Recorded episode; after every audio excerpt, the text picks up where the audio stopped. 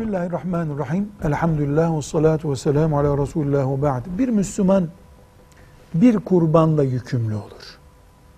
Ne kadar zengin olursa olsun, büyük serveti de olsa bir kurbandır üzerine vacip olan. iki, üç, dört, beş, on kurban da kesebilir.